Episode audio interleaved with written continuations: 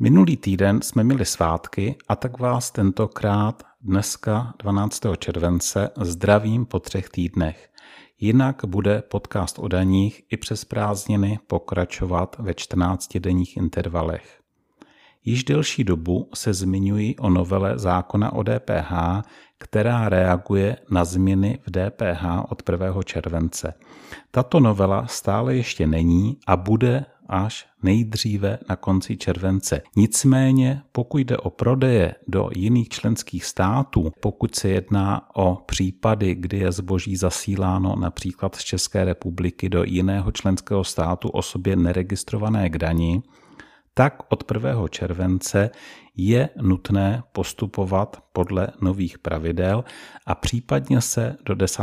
srpna zaregistrovat do nového systému One Stop Shopu, tedy v těch případech, kdy se do toho systému někdo ještě nezaregistroval do konce června s účinností od 1.7. O nových pravidlech od 1.7. toho bylo řečeno i v podcastu o daních poměrně hodně a tak bych se dnes zaměřil hlavně na to, jak by mohl do nového systému vstoupit ten, kdo se do něj zatím ještě nezaregistroval, nicméně se ho ta nová pravidla buď týkají, to znamená už dnes uskutečněný prodej musí zatěžovat DPHčkem jiného členského státu, anebo se ho ten problém ve velice krátké době bude týkat, protože překročí hranici obratu rozhodného pro uplatnění tohoto systému 10 000 euro. Další věcí, kterou jsem již několikrát zmiňoval, je novela zákona o státní sociální podpoře měnící pravidla přídavku na děti a z pohledu daňového je důležité, že zvýší daňové zvýhodnění jednak na druhé dítě, jednak na třetí a další děti. Ačkoliv tato novela byla poslaneckou sněmovnou schválena již na konci dubna, čili už to budou za chviličku eh, tři měsíce, tak definitivně bude zřejmě potvrzena potvrzena až zítra 13. července poslaneckou sněmovnou a následně tedy ještě budeme muset počkat na podpis prezidenta a vyhlášení ve sbírce zákonu. Jde tam totiž o to, že Senát vrátil tuto novelu s pozměňovacími návrhy, ty nejdůležitější, které se týkají právě eh, toho daňového zvýhodnění na dítě, jsou ty, že ty částky nové budou dělitelné 12, což ten původní poslanecký návrh neobsahuje obsahoval. No a hlavně je zásadní to, že ačkoliv si ty nové vyšší částky daňového zvýhodnění, ať už na druhé nebo třetí a další dítě, budou sice týkat zpětně celého období roku 2021, ale při zúčtování mest se nepoužijí v průběhu letošního roku, ale poprvé při zúčtování mest za leden 2022 to znamená, zaměstnanec eh, se k těm vyšším částkám dostane až buď v rámci ročního zúčtování daně za rok 2021, anebo v rámci daňového přiznání, které si sám podá. No a ostatní osoby těch samozřejmě by se to stejně týkalo až v rámci daňového přiznání za rok 2021. Eh, takže tuto novelu by měli, je to velice pravděpodobné, že tento týden, eh, zřejmě zítra 13 července poslanci potvrdí a potom už je to tedy jenom otázka, kdy podepíše prezident a kdy vyjde ve sbírce zákonu. Jinak z hlediska nějakých dalších předpisů vyšlo nařízení vlády 253 2021 ve sbírce zákonu, které zvyšuje od 1. ledna příštího roku vyměřovací základ pro zdravotní pojištění hrazené státem, to znamená od příštího roku to státem placené pojistné odpovídá částce nebo bude odpovídat částce 1967 korun. Tato věc nemá v běžné praxi mzdového účetnictví vliv, ale v té mzdové účtárně by se mohla promítnout od příštího roku u těch zaměstnavatelů, kteří zaměstnávají více než 50% zaměstnanců se zdravotním postižením. Dalším předpisem, který nám vyšel ve sbírce zákonu, je novela zákona o zaměstnanosti, která s účinností od 1. července zavádí ten takzvaný Kurzarbeit. Nicméně to, na co by ten Kurzarbeit mohl být být použit, ať už je to COVID nebo v poslední době tornádo, tak tady se vláda rozhodla, že bude mm, využívat, že ten Kurzarbeit nevyužije. Pokud jde o to tornádo, tak ono to tornádo mm, přišlo ještě ke všemu na konci června, takže tam vyhlásilo Ministerstvo práce a sociálních věcí takzvaný program Tornádo, který odpovídá svým principem programu antivirus. Žádosti ještě nelze podávat, ale v nejbližší době během července by to mělo být možné, čili zaměstnavatelé postižení tornádem budou moci čerpat obdobný program, jako byl antivirus, bude to úřadováno obdobným způsobem, to znamená uzavře se smlouva s úřadem práce a tak dále a úřad práce potom bude kompenzovat příslušné mzdové náklady, čili vyplácenou náhradu mzdy a odpovídající náklady.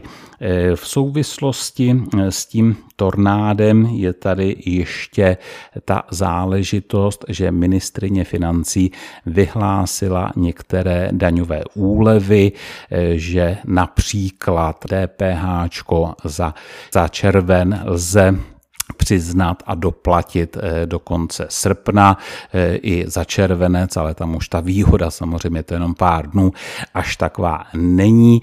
Eh, o těchto o tomto programu také je součástí této záležitosti prominutí daně, která odpovídá dani z příspěvku přijatého v souvislosti s tím tornádem, tak eh, o těchto změnách jsme rozesílali e-mailovou informaci, kdo jste registrování k odběru novinek 1. července a obdobnou, obdobné úlevy, eh, které se týkají toho, že když eh, zaměstnavatel či OSVČ uhradí pozdě pojistné na sociální pojištění, že nebude sankcionován za tento prohřešek, tak obdobnou úlevu vyhlásila také ministrině práce práce a sociálních věcí. E, o této úlevě jsme také informovali v informaci, kterou jsme rozesílali minulý týden. E, pokud jde o tu záležitost, která souvisí s touto problematikou, pokud jde o program antivirus, tak jak jsem říkal, zatím ten COVID není řeč, řešen tím Kurzarbeitem a i v červenci bude pokračovat program antivirus, je prodloužen, vláda ho prodloužila až do konce října, nicméně pouze v té nejzákladnější podobě, kdy ve formě toho příspěvku budou kompenzovány náklady ve formě ve formě náhrady mzdy vyplácené zaměstnancům a odpovídající odvody z důvodu nařízené karantény či izolace zaměstnance kvůli covidu. Eh, Kurzarbeit eh, také omezuje výplatu podílu na zisku, čili mám na mysli tedy zákon o zaměstnanosti ve znění od 1.7., protože zatím k tomu Kurzarbeitu vláda nepřistoupila, tak to zatím není aktuální. Nic Nicméně v souvislosti eh, s eh, výplatami podílu na zisku upozorňuji na to, že v minulém díle podcastu 21.6. jsem se zmiňoval o jiné věci, která omezuje výplatu podílu na zisku a to je evidence skutečných majitelů. Takže při výplatě podílu na zisku je nutné tedy věnovat pozornost i téhle té problematice. Až budu připravovat nějakou další e-mailovou informaci na červenec, eh, tak počítám s tím, že bych se tam evidenci skutečných majitelů, respektive zápisu eh, do evidence skutečných majitelů eh, věnoval trošku z jiného pohledu. Nepatrné novelizace byly vyhlášeny ve sbírce zákonu novelou zákona o podpoře regionálního rozvoje, což je novela 251 2021 sbírky účinná od 1.1.2022. Tu tady zmiňuji jenom pro úplnost, eh, protože obsahuje nepatrné naprosto pro běžnou praxi nevýznamné novelizace zákona o účetnictví a zákona o daní z příjmu. Z hlediska předpisů, které bude poslanecká sněmovna tento týden, eh, zítra by to mělo být 13.7. projednávat po vrácení senátem, tak jednak to bude ta novela zákona o státní sociální podpoře, která jednak teda změní přídavky, pravidla pro přídavky na děti, to už v průběhu letošního roku, jednak zvýší retroaktivně pro rok 2021 ty částky daňových zvýhodnění na druhé či třetí a další dítě, ale jak jsem říkal, ve mzdách poprvé až za leden 2022, takže tvůrci mzdových programů mohou být eh, klidní.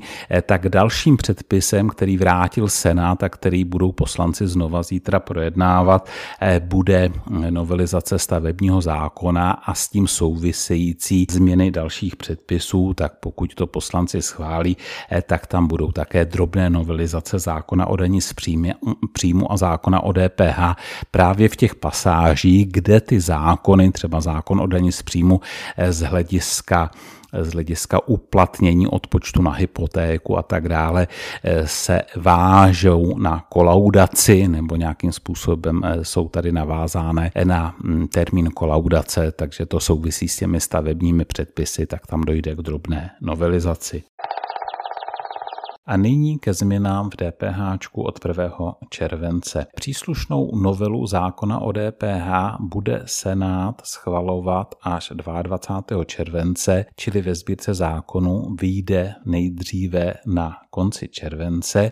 Nicméně pokud jde o prodej na dálku, prodej na dálku je situace, kdy prodáváme zboží z jednoho členského státu, například z České republiky, do jiného členského státu, čili odesíláme to zboží do jiného členského státu osobě neregistrované k dani. To je to, co známe podle dosavadního zákona o DPH jako zasílání zboží, to, co bude nově nazýváno prodejem zboží na dálku, tedy pro prodej zboží na dálku, například do Německa, platí nová pravidla a jestliže podle nových pravidel, a prosím pěkně ne podle nových pravidel našeho zákona o DPH, ale podle nových eurounijních pravidel, respektive když pro, prodáváme do Německa, tak podle novelizovaného německého zákona o DPH, když prodáváme na Slovensko, tak podle novelizovaného slovenského zákona o DPH, musíme na současné červencové prodeje aplikovat současná pravidla. A jestliže podle těch současných pravidel eh, při tom prodeji do Německa má být uplatněna německá daň, no tak budeme muset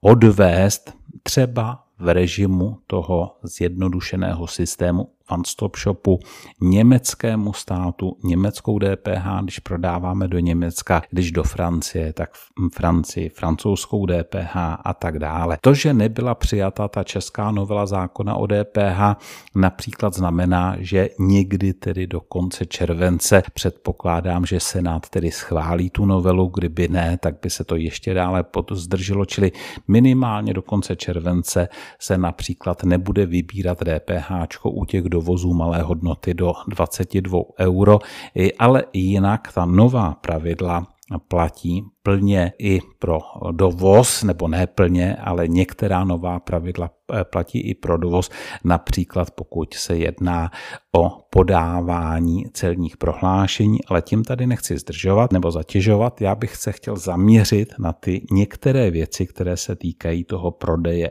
na dálku a konkrétně bych se tam chtěl zaměřit jednak eh, tady říci nějaké další poznámky k tomu hodnotovému limitu 10 eh, 000 euro, to za prvé, a za druhé, abychom se tím limitem 10 tisíc euro nenechali úplně ukolébat, protože jsou osoby, které mají ty prodeje menší a přesto musí například při prodeji do toho Německa uplatňovat německé DPH od 1. července, takže to si, to si vysvětlíme. Pokud se jedná tedy o tu hranici 10 000 euro, tak je to prosím pěkně tak, že už od 1. července, pokud prodávám zboží na dálku do Německa, tak musím uplatňovat německé DPH, když do Francie, tak francouzské DPH.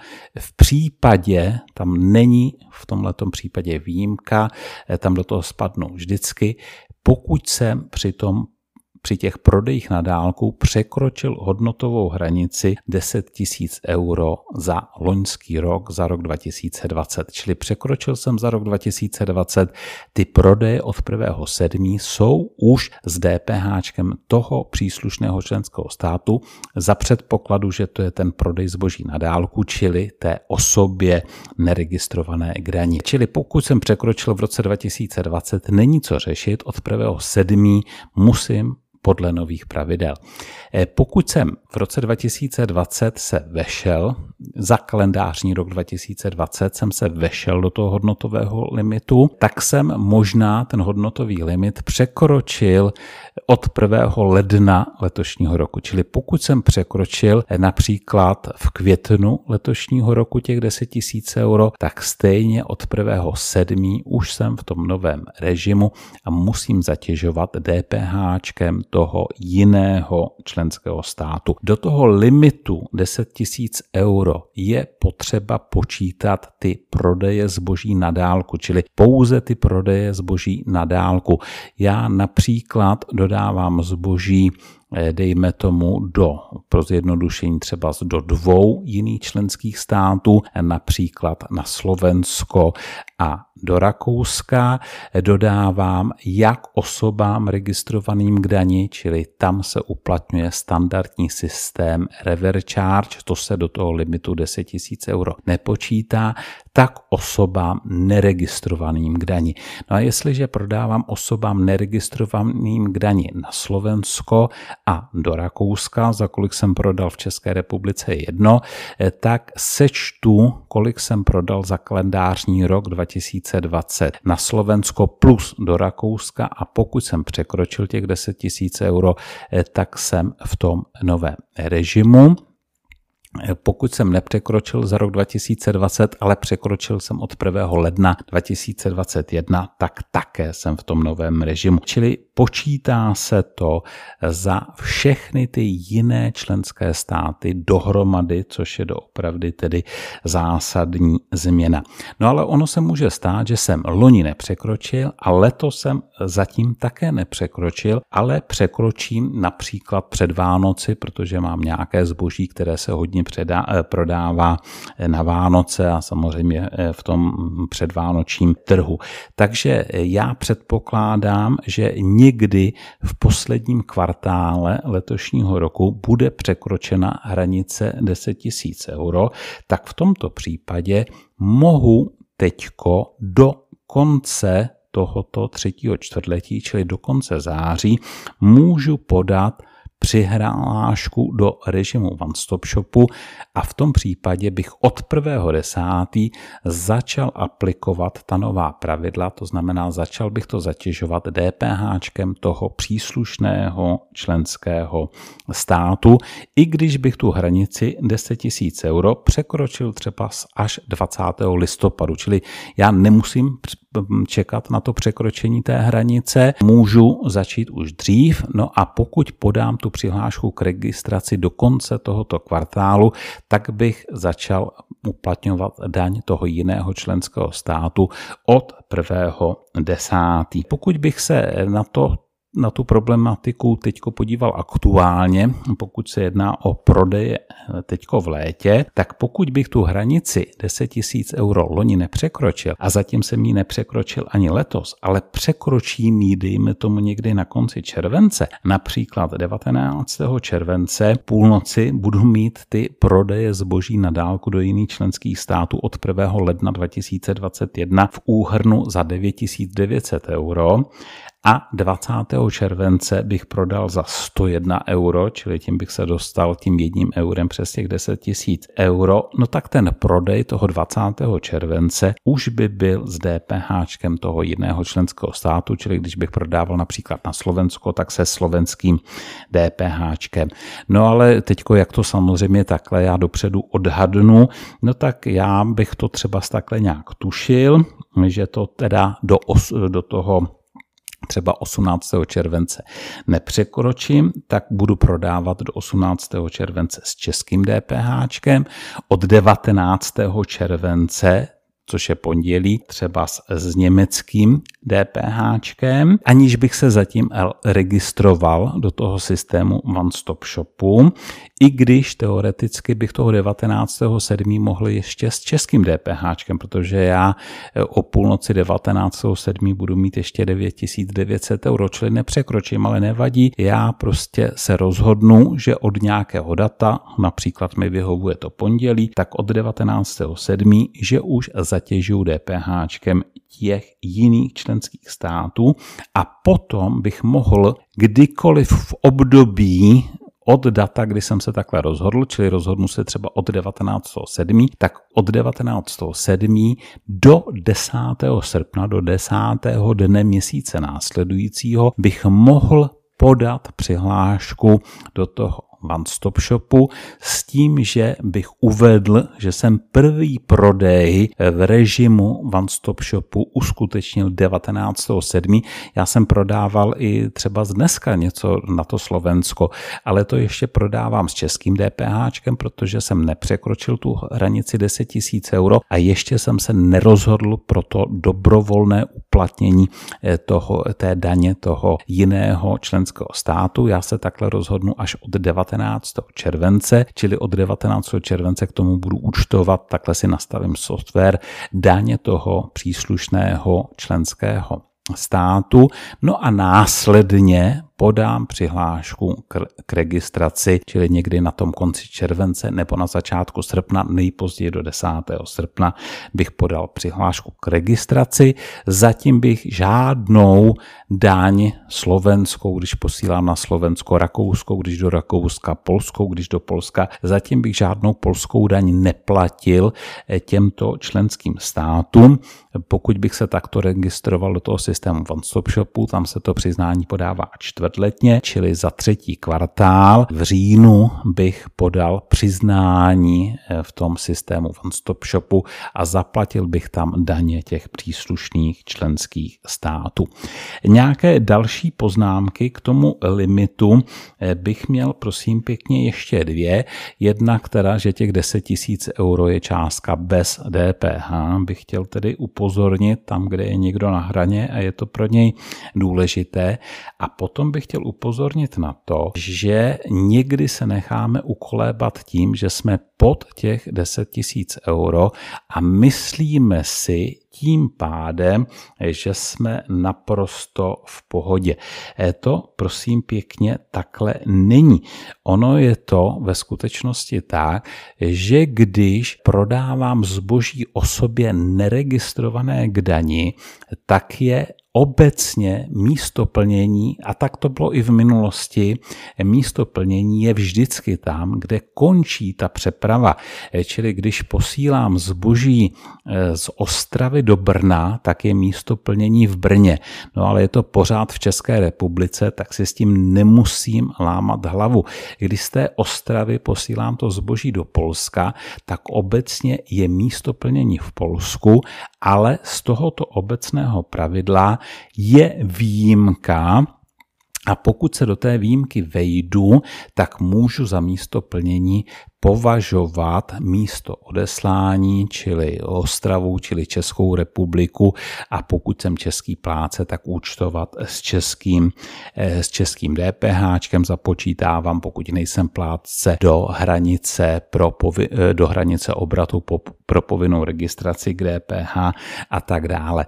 Ale prosím pěkně, těch 10 tisíc euro to není dogma, že toto by byla jediná podmínka, která je výjimka. Další další podmínka, kterou je potřeba splnit, je ta, že ten prodávající nesmí mít sídlo, eh, pardon, sídlo bude mít v České republice, pokud na to budeme hledět eh, z pohledu českých prodávající, nesmí mít provozovnu v jiném členském státě. Čili jestliže zasílám zboží do jiných členských států, nepřekračuju hranici 10 tisíc euro, ale mám provozovnu například na Slovensku, tak i když mám ty prodeje třeba za 7 tisíc euro, tak od 1. července je musím zatěžovat, pokud prodávám na Slovensko slovenským DPHčkem, eh, pokud bych na to Slovensko posílal z České republiky, pokud eh, bych prodával na Slovensku, tak samozřejmě je tam slovenské DPHčko také, eh, pokud bych posílal do Maďarska, tak maďarským DPHčkem, ať už bych to tam posílal z České republiky nebo z té slovenské provozovny. Takže na tohle pozor, těch 10 tisíc euro je dostatečná podmínka, že když se do toho vejdu, můžu na to hledět jako na české plnění pouze v případech, eh, pokud ten prodávající nemá provozovnu v jiném členském státě. Jakmile má provozovnu v jiném členském státě, tak pro něj ta výjimka neplatí a vždycky musí uplatňovat u toho prodeje zboží na dálku daň toho členského státu, do kterého je to zboží zasíláno, čili když je zasíláno do Maďarska, tak maďarské DPH je takovým častým omylem, že ten, kdo má provozovnu v jiném členském státě, že se nemůže registrovat do systému One Stop Shopu, to není pravda. On využitelný je, ale neplatí pro něj ta hranice 10 tisíc euro, což znamená, co platí základní pravidlo, přiznávám daň toho členského státu, kde přeprava končí. Zdůrazňuji, týká se to jenom těch případů, kdy kupujícím je osoba, která není registrována k dani. Jestliže posílám osobě registrované k dani, tak to se tady samozřejmě bavíme o něčem úplně jiné. Pokud byste to chtěli hledat, říkal jsem, že v zákoně o DPH to hledat nemůžeme, protože ho nemáme ještě novelizovaný, tak budeme to hledat, tu výjimku, a to pravidlo, že ta osoba nesmí mít provozovnu v jiném členském státě, budeme hledat v článku 59 C směrnice o DPH, čili směrnice 2006 lomeno 112, která upravuje tu takzvanou prahovou hodnotu, což teda vyvolává pro u někoho ten dojem, že když se vejdeme do té prahové hodnoty 10 000 euro, že je všechno v pořádku, ale ono je nutné splnit i eh, všechny další podmínky. Takže je potřeba se podívat do článku 59c směrnice. Kde tu směrnici najdete?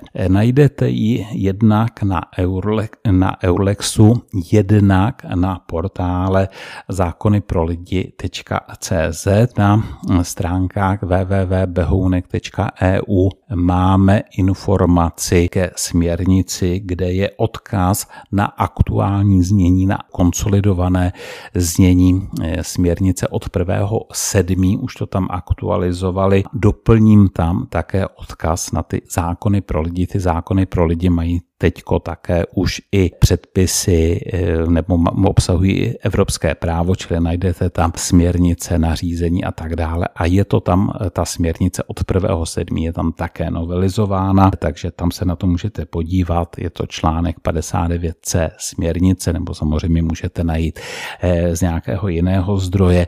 Tam je popsána ta prahová hodnota a tam z toho vyčtete, nebo pokud byste chtěli, tak byste tam našli potvrzení potvrzení toho, co jsem před chviličkou říkal, že to, že se vejdu do 10 tisíc euro, není dostatečná podmínka. Další podmínka, která v tom článku 59c je stanovena, je ta, že ten prodávající nesmí mít provozovnu v jiném členském státě. Jakmile má automaticky místo plnění v jiném členském státě. Ale na druhou stranu, jak jsem před chviličkou říkal, neznamená to, že bych nemohl využít One Stop Shopu. Takže to by bylo pár poznámek k DPH od 1.7. Eh, to by bylo pro dnešek vše. Mějte se moc hezky a za 14 dnů zase naslyšenou.